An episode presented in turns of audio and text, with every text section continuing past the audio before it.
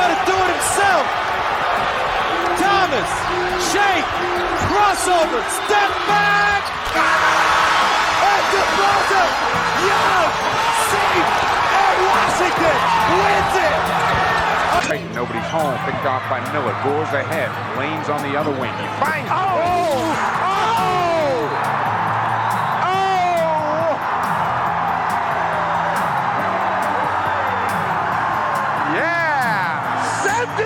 It in, Jerome! Pass Devendorf at the buzzer. Oh! Good! Good! They will check it, but if it stands, it's another Syracuse buzzer beater to beat Connecticut. Woo! Onions! Gonzaga has time to do something. Sox for the win.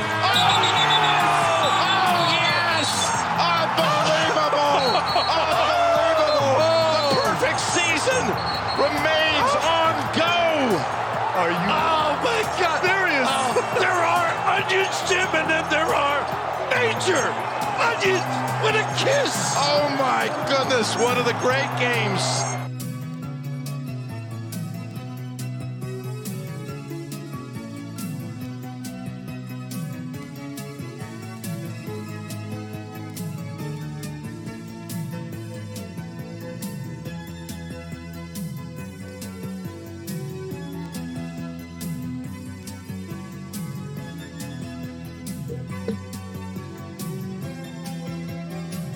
You know why we're here.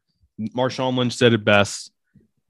Our guy, our general, he's been let go. He's been fired. He's been terminated. Whichever terminology you want to use. This was a decision that I think a lot of people probably knew was coming. The, the, the timing is definitely what surprises me. And I don't want to speak for you, Ben, but we are discussing a little bit before. The timing is probably something that, that surprises you as well. Um, but this is this is pretty big. Anytime a job as big as LSU opens up, it's going to be big news. We would discuss it regardless, even if we weren't LSU alum. But with it being literally a week from the tournament and a one day until selection Sunday, we did feel that dropping an emergency podcast on this was pretty necessary. So, Ben, I'll let you kind of give your initial thoughts on it. Um, what was your reaction to it? How do you feel? Um, at first I thought the timing was weird, but the, the more I thought about it, I think they did not want Will Wade to make a run in the tournament and then have to do this. I really think that was the at the core of it. Um, you know, the allegate the, the the documents were given to them earlier this week, and they could have done it immediately if they, they read the documents. I really think I I don't I'm not sure why they didn't do it then. Uh, possibly the game yesterday had something to do with it. Uh, the more I think about it, um, it, it is strange timing though. You know, usually you take care of these things after the season is over. So trying to avoid possible, yeah, maybe you make the final four and then the NCAA wants to strip you that banner or something like that. Maybe that's what you're trying to avoid at this point, but it, it is strange timing. One, I think it's strange timing, but I also think it's it's slightly selfish timing from in by the administration and the the AD Woodward because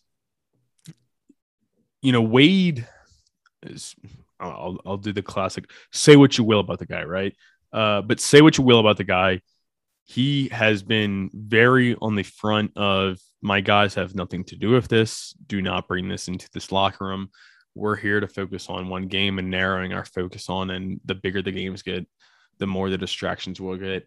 And he acknowledged that and he was he was coaching to it right? You can say he was doing well about it or he was doing poor.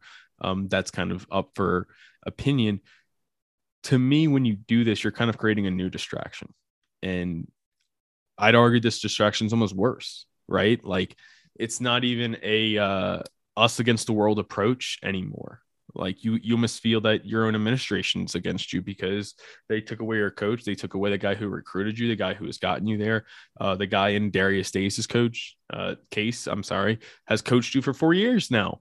So I, I i don't like the timing of it from a player standpoint first of all. I agree with you that they probably did this to avoid any any sort of murky waters right? I think I think if you're an LSU athletic director or anyone um, on that LSU decision tree right now, you have nightmares going to bed at night thinking about the Les Miles Texas A&M game, and no one wants that.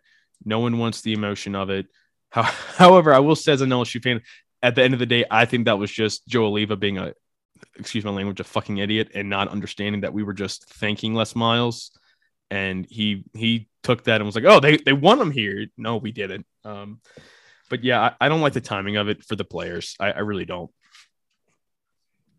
Yeah, it's always gonna be hard, but um, man, I think the the game yesterday was almost up to Will the the whole change in the game, and I don't think the players um liked that they kind of threw him under the bus. It was very defensive game at the at the end of the first half, and some of some of those decisions. I mean, I'm not clamoring for you know this decision to be reversed too much. I mean, some of the stuff this year has really made me think differently about Will Wade. But when you think about where we started before we got Will Wade, it's just absolutely a world of difference. I mean, he brought this program to to new heights, to legitimacy, to people caring, to packed crowds, to all sorts of stuff, and uh, hopefully we can keep that going with the next coach.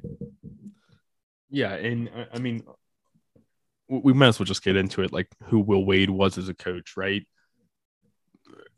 I think he's probably one of the best two or three coaches to ever coach for LSU. Like, I, I mean, it's it's the sad reality. Like, you're gonna say, no, no, he's not. Go look up the coaches who coached for LSU. They're not they're not that impressive. Will Wade had a sustained era of success here at LSU. He did things a little differently. Um, I'll say that. He did things a little boisterous and loud, definitely. I don't think Will Wade's no longer the coach of LSU because he paid players. I think Will Wade's no longer the coach of LSU because he got caught paying players. Um, you know, there's gonna be a lot of articles written about LSU and the lack of institutional control, how LSU doesn't care about ethics, yada yada yada. It's it's the same as it always is. Let them write the stories. We don't care about it. It's it's all about you know what what happens in between the lines of LSU. We don't really care about what other people say about us. There's there's definitely been some alarming things with the Title IX stuff that needs to be addressed, but uh, I'm just going to be front and candid. I, I don't really give a crap about paying players. I, I do care how vocal he was about it and how we have HBO documentaries about us. That's not great. Although, you know, any PR is good PR, right? Well, I, I think uh, if you look at the way Arizona handled the situation, I think if Woodward would have been the guy to hire Will Wade and to stick by his side this whole time, it would have been handled a lot like the Arizona situation. It would, all the allegations would be ignored until his contract ran out, and then we're you know, it's a ceremonious. Everyone say bye to him. Thank you so much for everything you've done for us, and not a, a firing the day before. Well, hold on, Sunday. hold on. I'm gonna but I'm gonna jump in there though. I think Woodward likes his guys and he wants to hire his guy. Miller, Sean Miller started losing games too. That was a big part of him him leaving was was just he started losing games. So I'll, i agree, but it wasn't it wasn't so egregious where you would no, hundred percent, for losing that's games. fair. No, that's fair. That's fair. Um, and I hundred percent agree with you on that. That Woodward wants to hire his guys, and we'll get to that at the end of the episode. But before we do that, I know I asked I asked the question on Twitter. Does anyone have any questions? And th- the main questions I was getting Ben was mainly related to uh bans and sanctions and and what this what the notice of allegations means to the LSU basketball program, but also the LSU football program. Um, what what are your thoughts on that? Well, I think an important part whenever you think about you know possibly LSU basketball postseason ban, even as soon as this year, was none of the players on the roster are associated with any of these allegations. I think that's a big thing to consider. Um, you know, almost the entire document was just filled with Will Wade and Bill Armstrong's name. Seems really seems like Bill Armstrong was the right hand man for a lot of this and actually, you know, took the action on a lot of this. And it was a lot of it, it was just Bill Armstrong acting Will Wade having knowledge of really. And so seems like kind of those two guys were working in conjunction. And so you, you get rid of those two guys. I'm just not sure that they're going to hand down a postseason ban the day before Selection Sunday. It doesn't feel doesn't feel right. And I, I'm not I, I don't think they're gonna get any postseason bans going forward. I really don't. I think this is uh gonna be chalked up to two bad characters and that the NCAA just wanted them gone. I really think they just wanted them gone. Now, are we gonna get some other type sorts of punishments for not letting them go as soon as the NCAA wanted us to? I think that could be possible, maybe in terms of scholarships or something like that. But um, I, I don't. I think you'll see LSU playing next weekend. Yeah. Um, I, I've seen some people asking like, "Are we going to self-impose a ban?" W- number one, I don't. I, I never like to make these authoritative statements like, "Oh, if my team does blank, I'll never be a fan of." But it would be pretty damn tone deaf to self-impose a ban one week from the tournament to your players. Like that would be that would not be a good look. That when like, none of your players were associated. with yeah, anything. exactly. None of your players were associated with anything.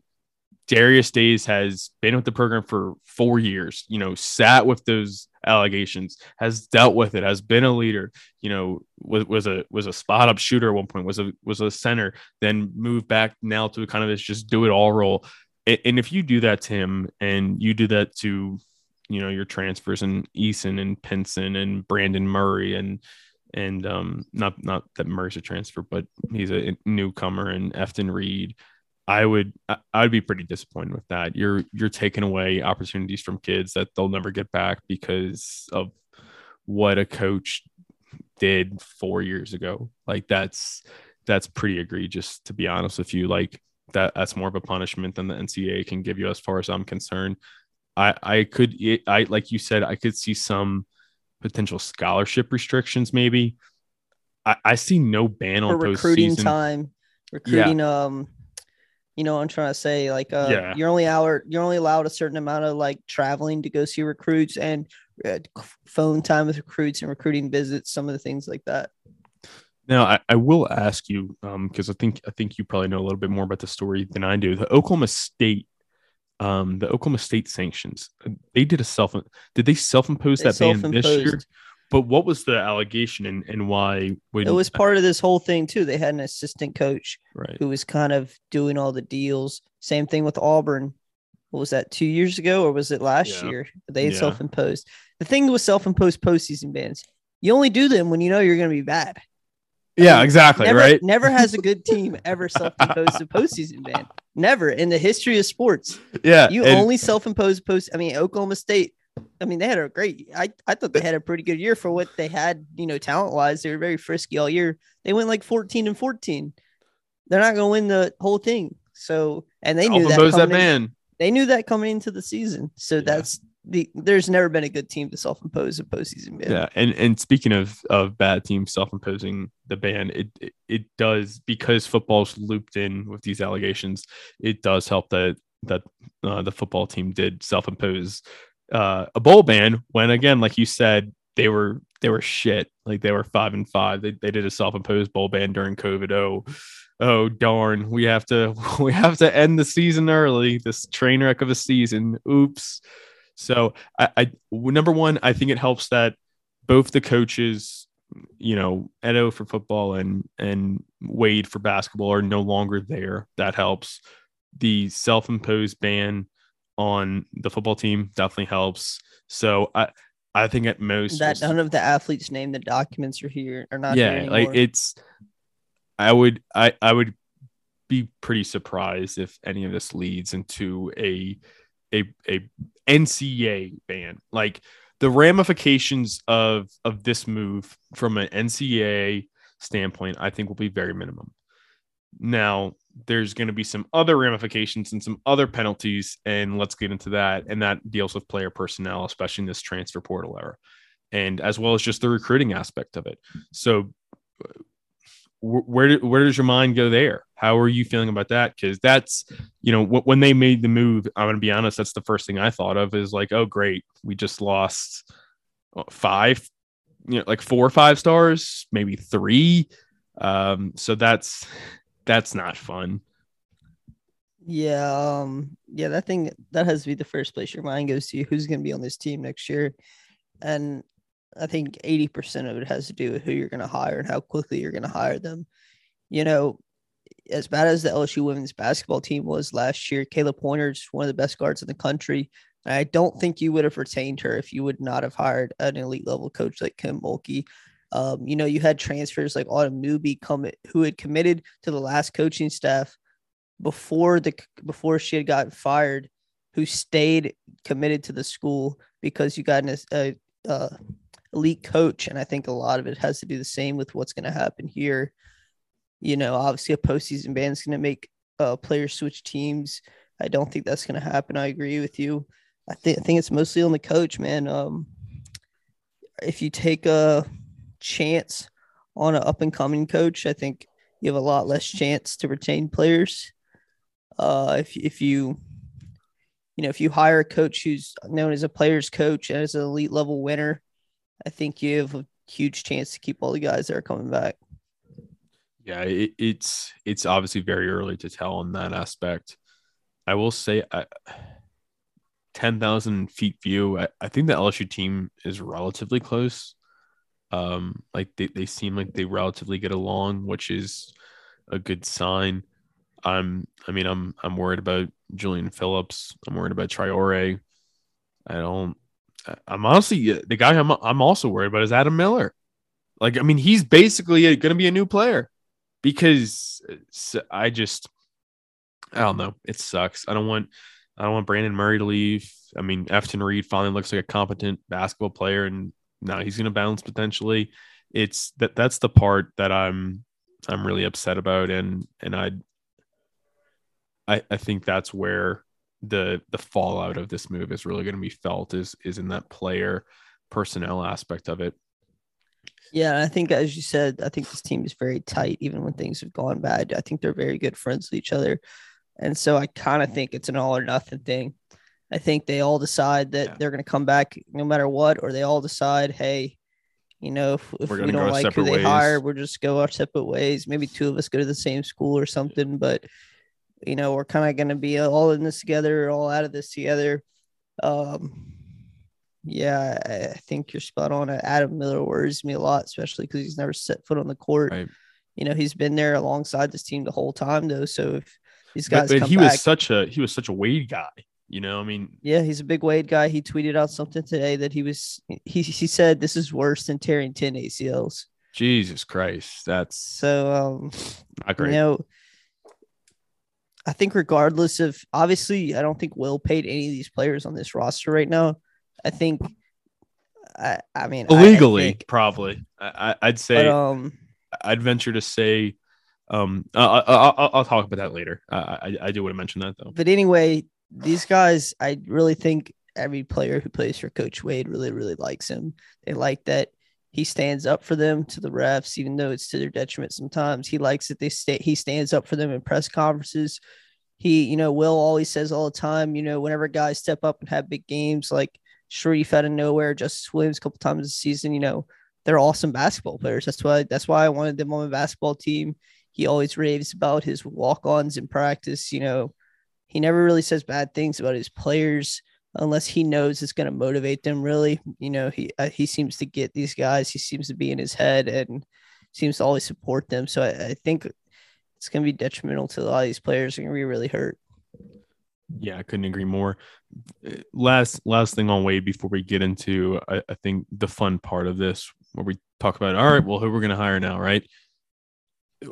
high level sum up the last four years of Will Wade? You know, like like like what what did Wade, I guess, mean to the program and and really like what's going to be your lasting impression of of Will Wade and and his LSU run? He legitimized LSU basketball. I mean, I had been going to games for a while before Will Wade. Nobody really cared. You know, nobody's talking about it on sports radio during the week. The the stadium's one eighth filled, maybe. You know, we went 0 and 18 SEC play a couple years before. And that's when we were we were still getting good players on the team. It's not like we didn't have good players. We had Blakeney and Ben Simmons and Brandon Sampson, Brandon Sampson, Jarell and Martin. Jarell Martin. I mean, those are great. Yeah. Those are great college basketball players. So it was never that problem. It was the cohesiveness of the unit. It was getting the university to buy in, and Will Wade did did all of those things. You know, he brought teams together. He figured out how pieces fit. Uh, pieces fit. He got, especially this year, he got the community really invested in this team, really invested in the program, especially the students. Um, you know, he had a meeting before a year with all the Greek organizations, all of the leaders of the student section. You can say what you want about the balcony Bengals, but the effort he's taken to reach out to them and involve them in the process, uh, you know, really speaks to how he wanted this community to wrap around his team this year and to really give them a lot of support. And that's just never happened in LSU basketball since the 2000s. I mean, Yeah. it just when- haven't happened when- at all. when John Brady was really, you know, putting together some some stacked teams in in the mid 2000s. We, we really haven't seen anything like this. Uh, for me, last lasting legacy on on Wade and, and his time at LSU was. I, I'm going to stand by it. I, I think Will Wade's a good basketball coach, and my reasons for thinking he's a good basketball coach are as follow.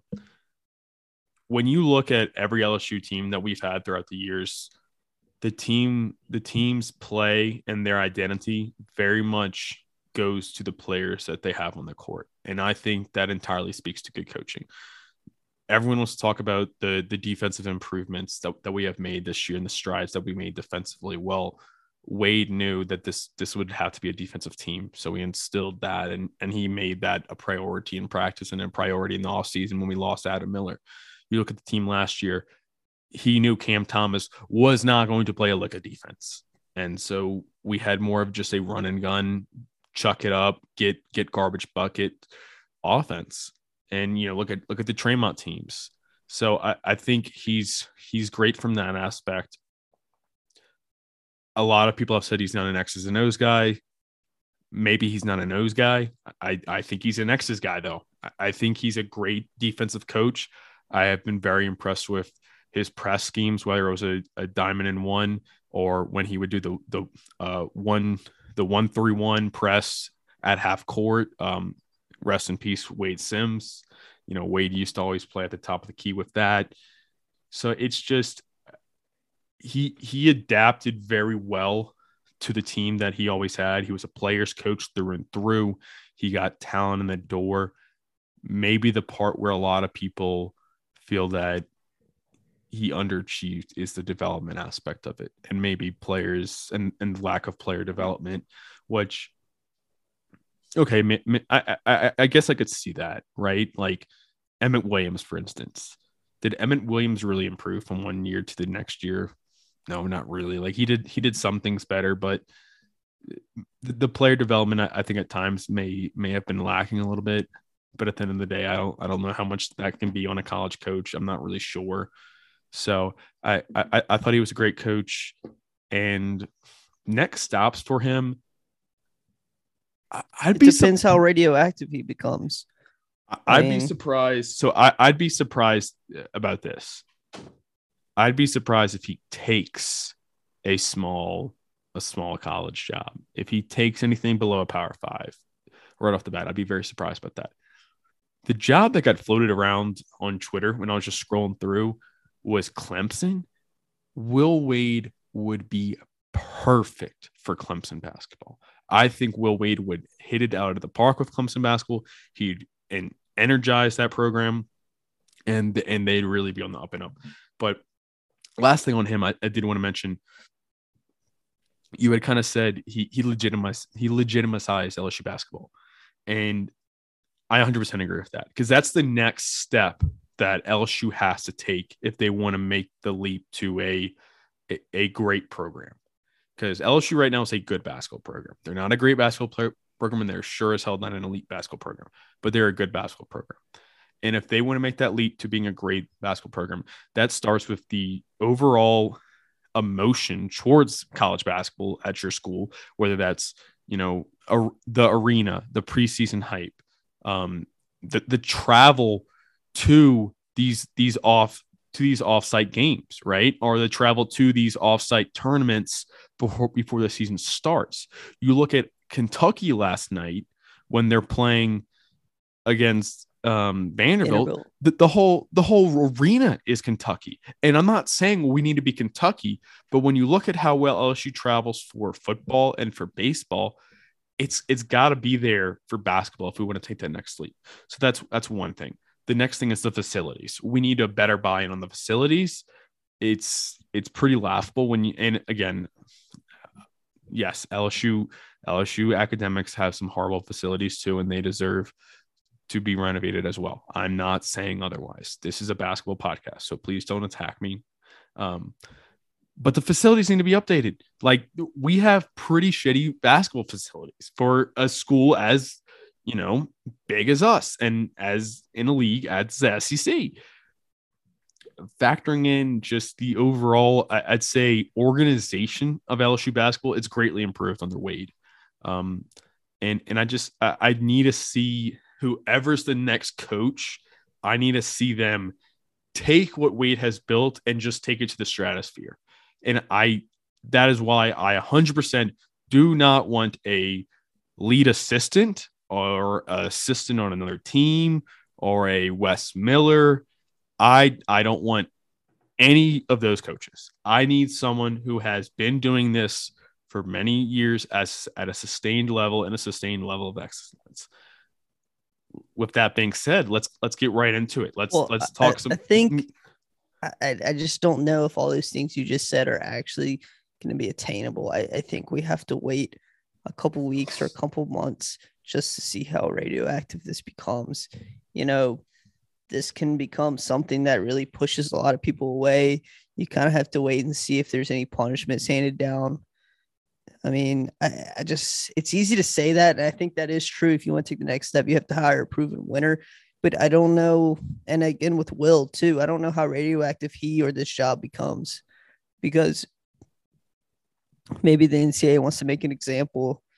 You know, just a lot of to make an bad example of us. Just a lot of bad things can happen. I think before we stretch the step of if we don't hire a proven winner, you know, this isn't a loss at the job. I just don't know how much interest they're going to be. I think we just have to wait a couple weeks or a couple months to see what the fallout is going to be. And I honestly don't agree. I don't know if Will is going to get a power five head coaching job, you know, next season. I just, I just don't know if that's going to happen. There's just a lot of, there's a lot of backlash around him. There's not really many people like him, it seems like, and this is going to make him pretty radioactive. And uh, I, I think the university and the LSU job has a better chance of bouncing back than Will Wade. Well, all right. b- b- before we before we get into candidates, I, I do want to I do want to just discuss this really quick. Now in the in the NIL era, are people going to feel the same way? Because I, I think that's a lot of of what this move was for LSU. It was them saying Will Wade is almost a black eye of us openly doing things wrong and shady. And if we can remove him, we essentially can start to remove that stigma and that and the you know that reputation that we have and move into this NIL NIL era where we can pay players above board and and we can still drop bags, but it'll just be a little bit of more above board. And if we get maybe a uh, better coach and a better liked coach in here, we can still do the same things that we've been doing. It's just not going to look as uh, scandalous, if you would, you know. Um, so I, I think I think there might be something to to that regard, but let's I mean, let's get into it. Who are some who are some candidates that you're thinking? I I do think it'd be pretty cool or fun if we did a tier almost where we have uh, tier one could be just complete home run hires. We probably small chance of us getting them, but we might as well swing for the fence. And then tier two could be this would be a solid hire. This is probably the ballpark where LSU is gonna you know strive for i'd be content with this hire it'd be a, it'd be a good hire definitely two thumbs up. And then the last tier would be maybe unproven coaches who if we're hiring this that means there might be some sanctions coming down to us. So does that sound good? Do you have Um, any opposition to that? No, I don't. Uh, if we're gonna start with the home run hires, the kind of hire that Scott has made with the women's basketball program and with the men's football program. Men's baseball program too. The men's baseball program. I think it's Scott Drew. I, I think this is the same kind of line you you went with Brian Kelly, a proven winner, shown he can do it, shown he can recruit, shown he can take uh he can build programs. And uh I mean was if at a look at school with academic restrictions. yeah, Scott Drew started off his career at Baylor, losing almost every single player he had on scholarship because of the previous coach's, um, the previous coach's allegations.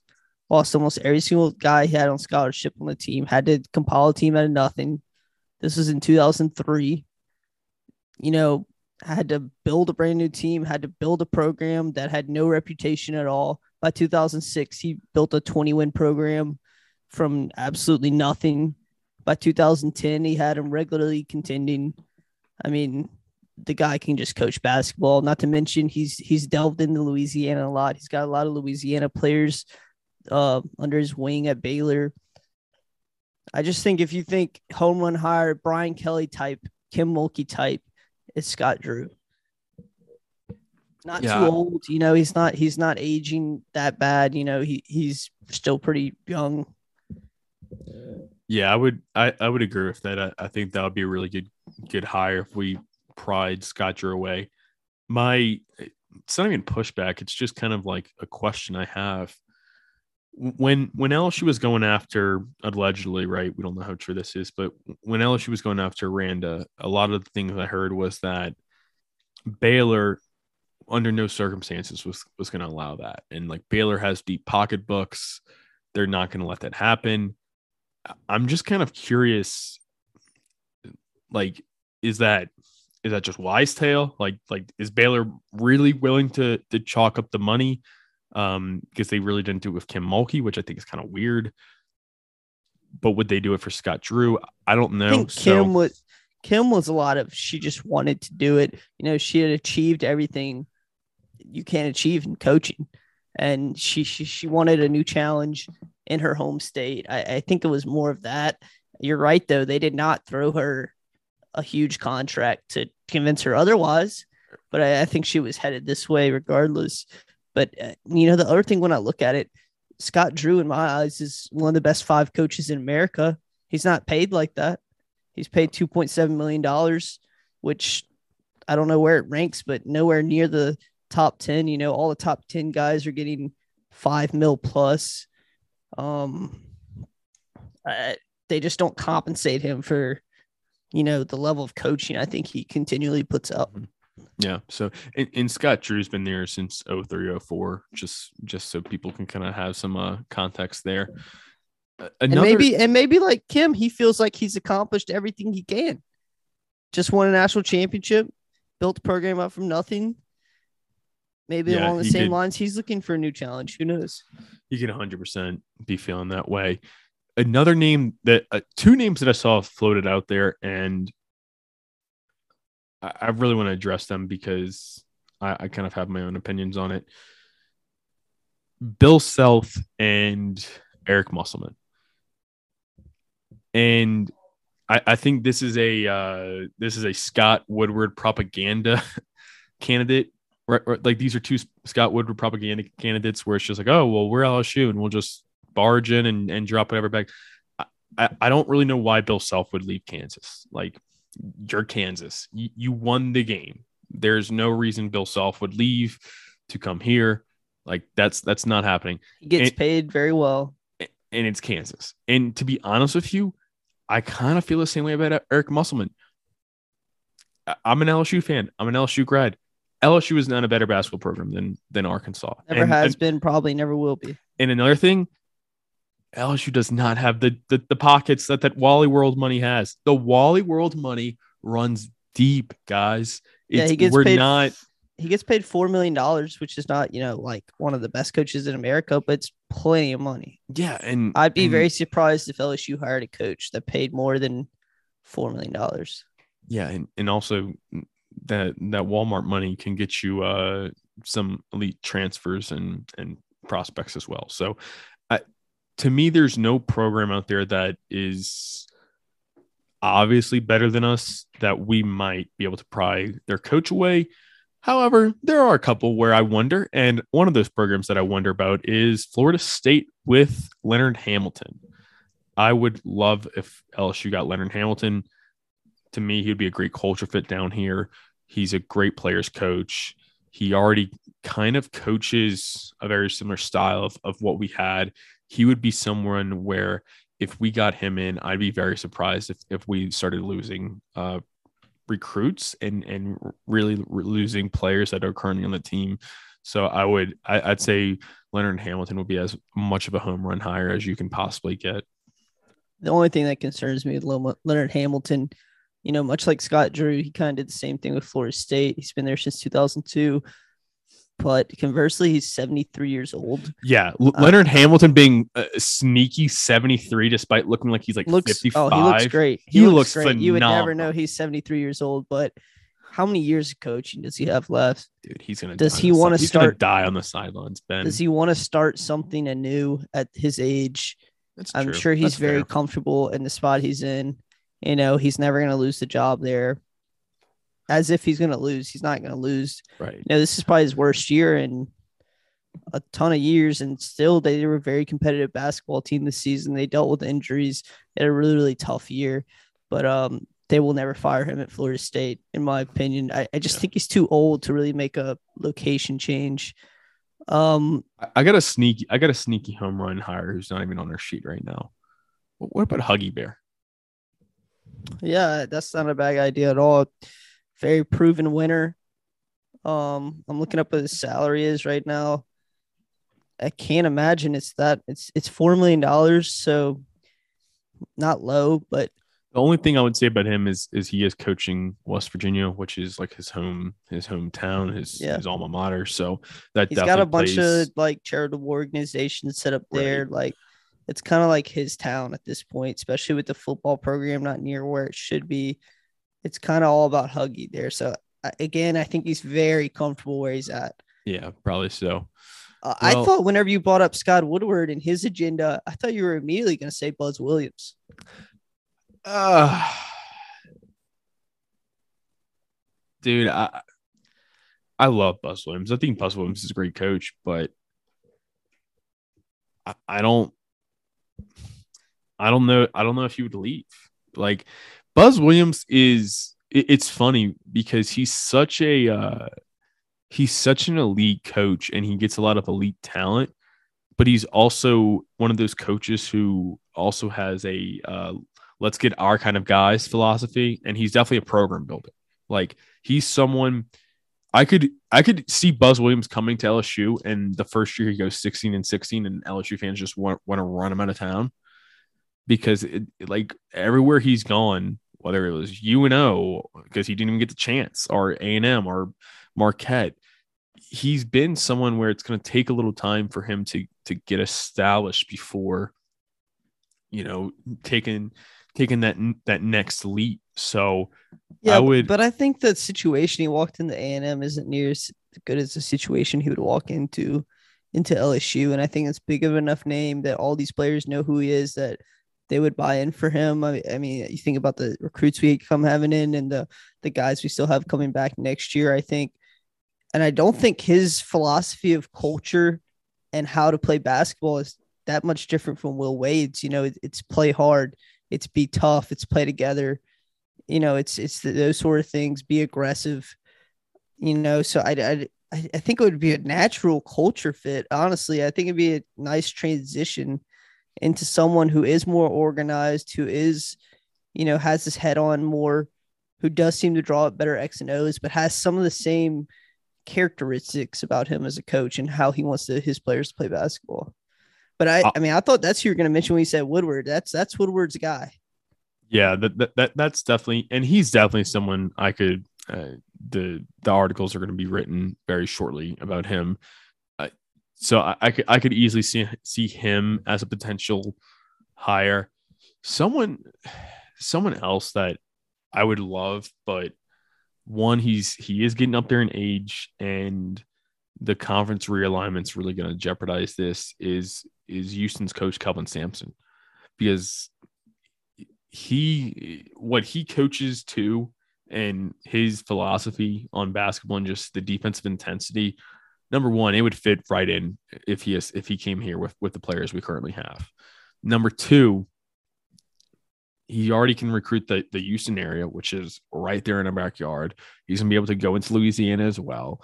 So he's a phenomenal recruiter and he's gonna have a big conference backing the part where I would probably say he's not going to do it is that Houston is moving into the Big 12, which would, you know, really help him and really help his program because they'll they're really going to be the flagship program in the Big 12 alongside Kansas and alongside Baylor, which is is going to be a very fun basketball conference when they join.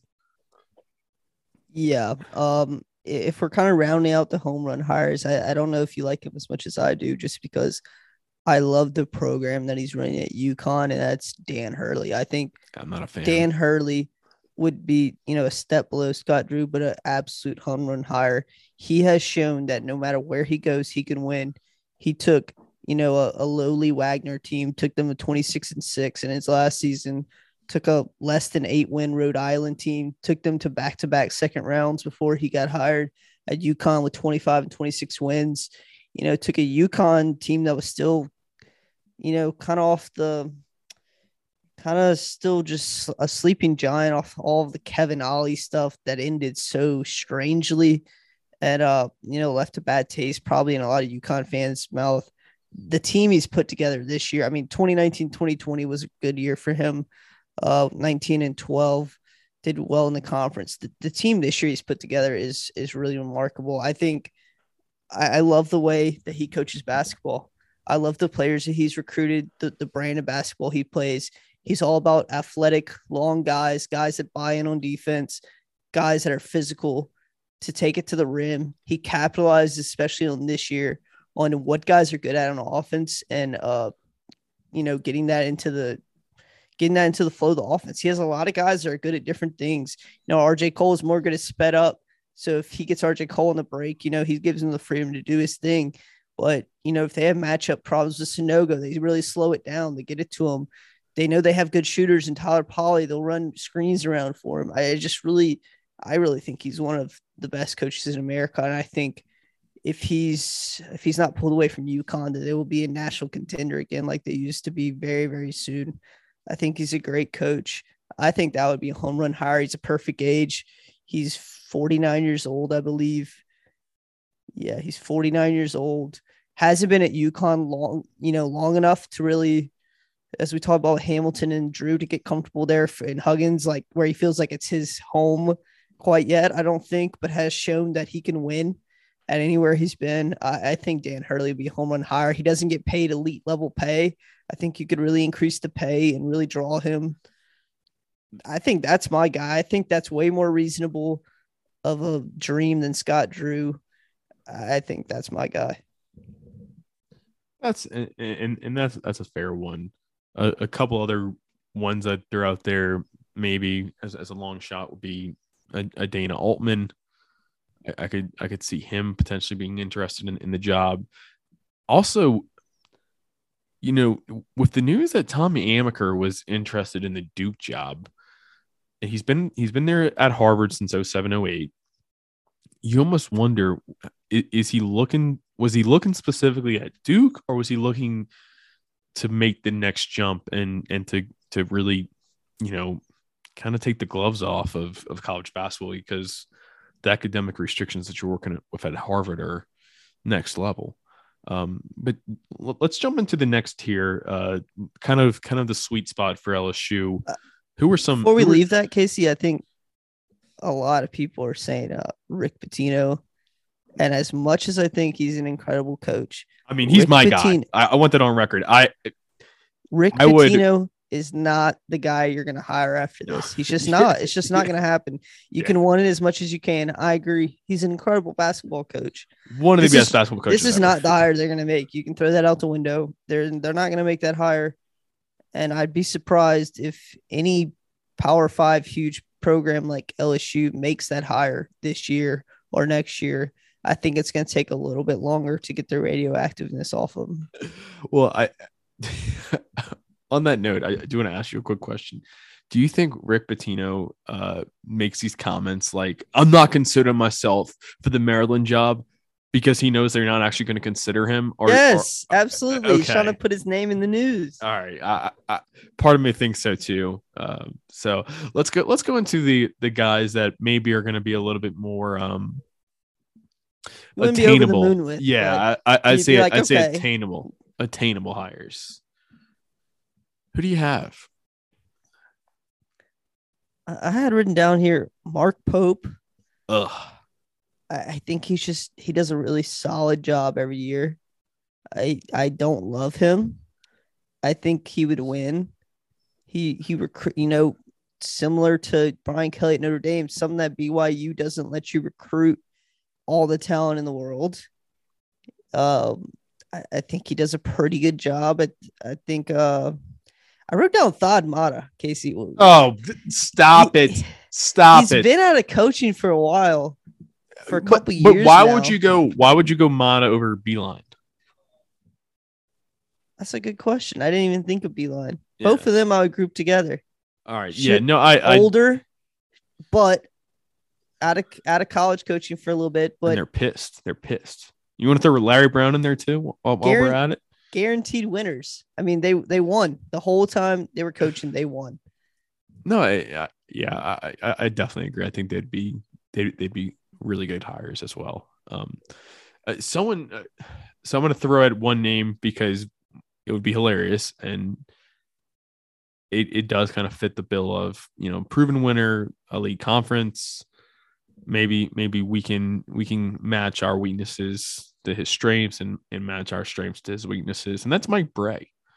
I wouldn't i wouldn't be that surprised if Mike Brey decides to leave notre dame and and heads to the sec i don't think that that's really out of the realm of possibility for the same reasons brian kelly left but for me it's it's more of Notre Dame basketball's not it's big, but it's not as big as you would think it is, especially because they had a pretty solid year this year and you didn't really hear about him at all. Uh it's he's been there for a little over 10 years now. I, I could I could easily see him potentially trying out something new and and wanting to test his waters elsewhere and really test his skill gap. Someone that I would kind of be happy with, honestly, and he's more on the home run side of things, would be Jamie Dixon at TCU. I was just looking at Jamie Dixon. I I would love if they hired Jamie Dixon, man. I think Jamie Dixon would be a great hire for them. He's got the the Texas Titans connection already down in Dallas with the AAU team. He, so he can we know he can recruit the Dallas metro area. He can probably recruit the rest of Texas, and he's going to get in and, and get access to Louisiana. And um, you know, I think that would kind of be a great transition to go from the DMV area that that Wade was dominating with his connections to maybe transitioning into Texas, where we have been a little bit weaker in basketball recruiting. Wow, Jamie Dixon gets paid a lot more than I thought he did. Yeah, T- and and TCU's got some. uh the, He gets paid four point three million dollars. Sheesh. Yeah, I didn't. I did not expect to see that. Uh, a couple other guys. I I wouldn't be ecstatic with these, but I would think they would do okay. What about Shaka Smart bouncing back into Oh, their big job? God. Oh, He's done a great job at Marquette this year. That, that would Also, he he got his hair back somehow. it would be very funny if we went from like getting one of Shaka's assistants in Wade to getting Shaka himself. And and you know, it's like if you told that would definitely be one of those. If you told me, you know, five years ago we'd we'd walk out of this with Shaka Smart, I'd be like, oh my god, this is the greatest hire ever. Uh, so I, I think that would be pretty funny if it if it did go full circle there. Also, Mike think- Brey's Mike Brey's been there since 2000. Uh, Yeah. So I, I thought he was there a little bit less than that, but yeah, he's only 62. I, I could I could potentially see him making a run at a big time conference. I think uh, Shaka Smart's is a big players coach. Even the, when they were losing at Texas, well, they weren't even losing. They just weren't winning at the level they wanted to win at. Mhm. And I understand why they, they let him go. I think all the players love him wherever he plays. It's a Mhm. similar culture style, obviously, to what Will coaches. It'd be an easy transition, I think. Notable name. I think it would, he would draw players. he's done an incredible job at Marquette this year with a, you know, not as talented roster as some of the other rosters in the Big East. He's won a lot of big games. I think he can really, really coach basketball. Do you have anyone else kind of in this category? I, I see. I see you have Ed Cooley and and Becky Hammon on the Yeah. list. Ed Cooley, Just I, I interesting did. names. I, I would be happy with both of them. Uh, my only remark on Ed Cooley is that I, I think the Providence ties might be a little bit too strong at this point. Yeah, and uh, you know, I wrote down Becky Hammon. I just think I just I want to see her get a Hammon fan. chance. I just think she always gets a chance. But we're talking about comfortableness. She has to be comfortable with this new WNBA job she got. She's getting Yeah. paid a lot of money. Yeah. She's never going to be thought of as, you know, unfortunately, some people think about women coaching men as that doesn't work. You know, why would they listen to? she- She's never going to get those questions in WNBA. I think she's going to be comfy. I think she's going to dominate, honestly. She already has a good roster with the Aces. And uh, it just seems very comfortable for her and something where I actually think that it could lead to her getting an NBA job one day. You know, maybe she's there for five years, absolutely dominates, wins three or four titles, you know, Right. and then someone's like, oh, she can coach basketball, which we, we know she can. which you should have thought about beforehand. But yeah. uh Let's. I don't know. I, I think another guy, Casey, we you know, we're talking about all these guys have been at places for a long time. They've won. Are they looking for new challenges? Somebody who gotten hadn't gotten over the hump though. What about Matt Painter? I was I was looking at Matt Painter. Um, my my pushback to Painter would be, it it does seem like Purdue's starting to really hit their stride, and he is from Indiana.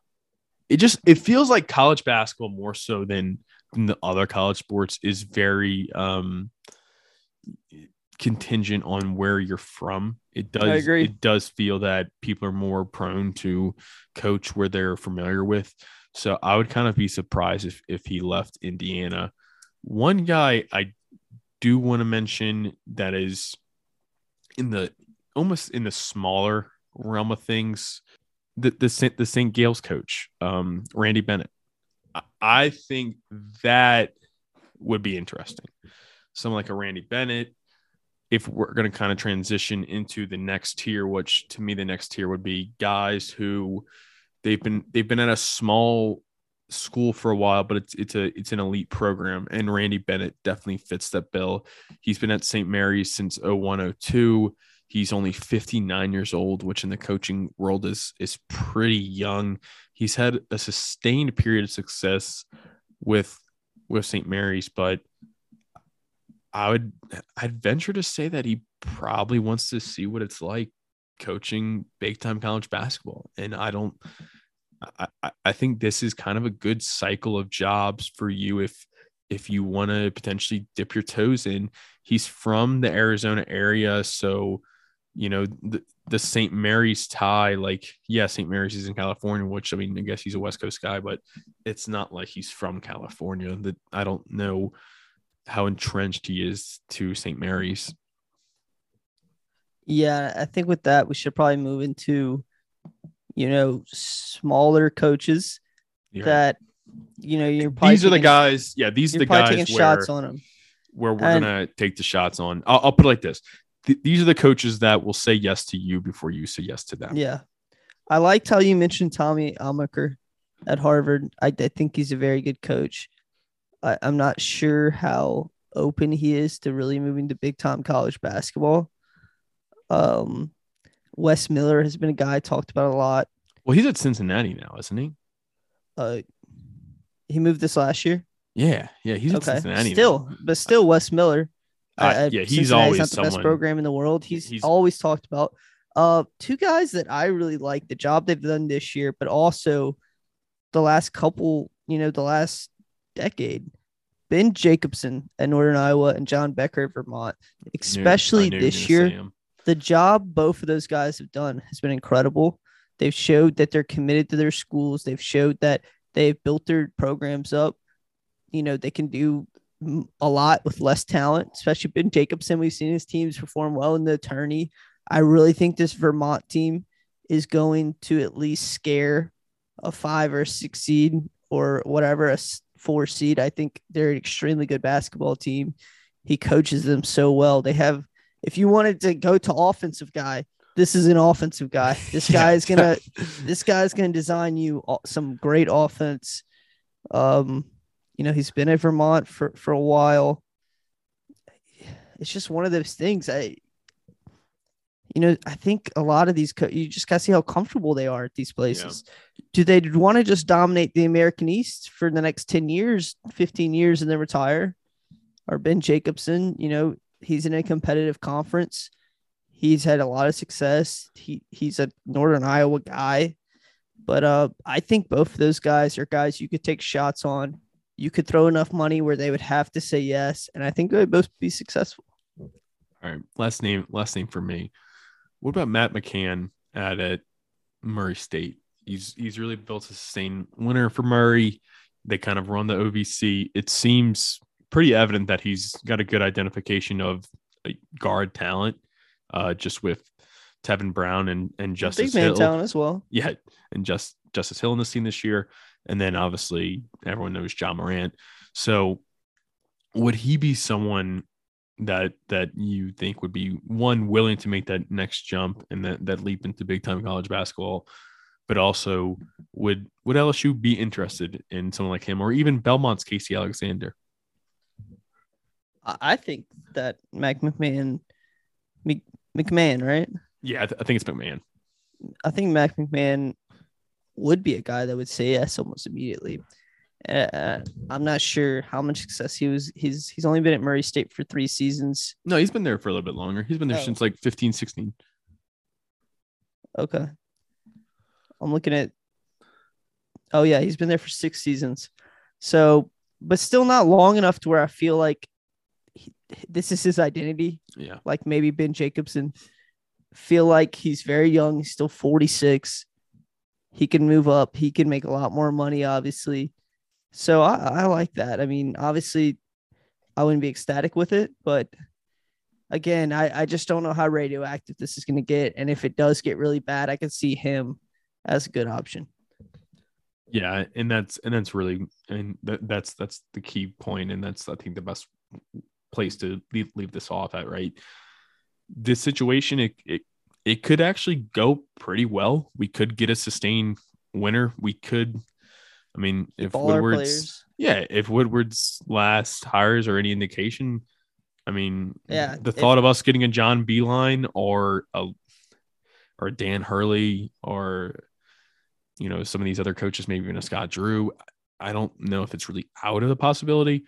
I would say that this situation, as as Ben's, you know, the radioactive terms, I think perfect for it, right? As this situ- situation is viewed from from external people, we're gonna really learn what is thought of of LSU basketball. Because if you leave it up to the media, uh, it's not going to be a pretty picture.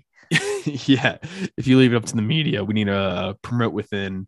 Um, I'll take the job the way the media is fucking talking about it. I- I want that on record right now. I'll take the job. Yeah.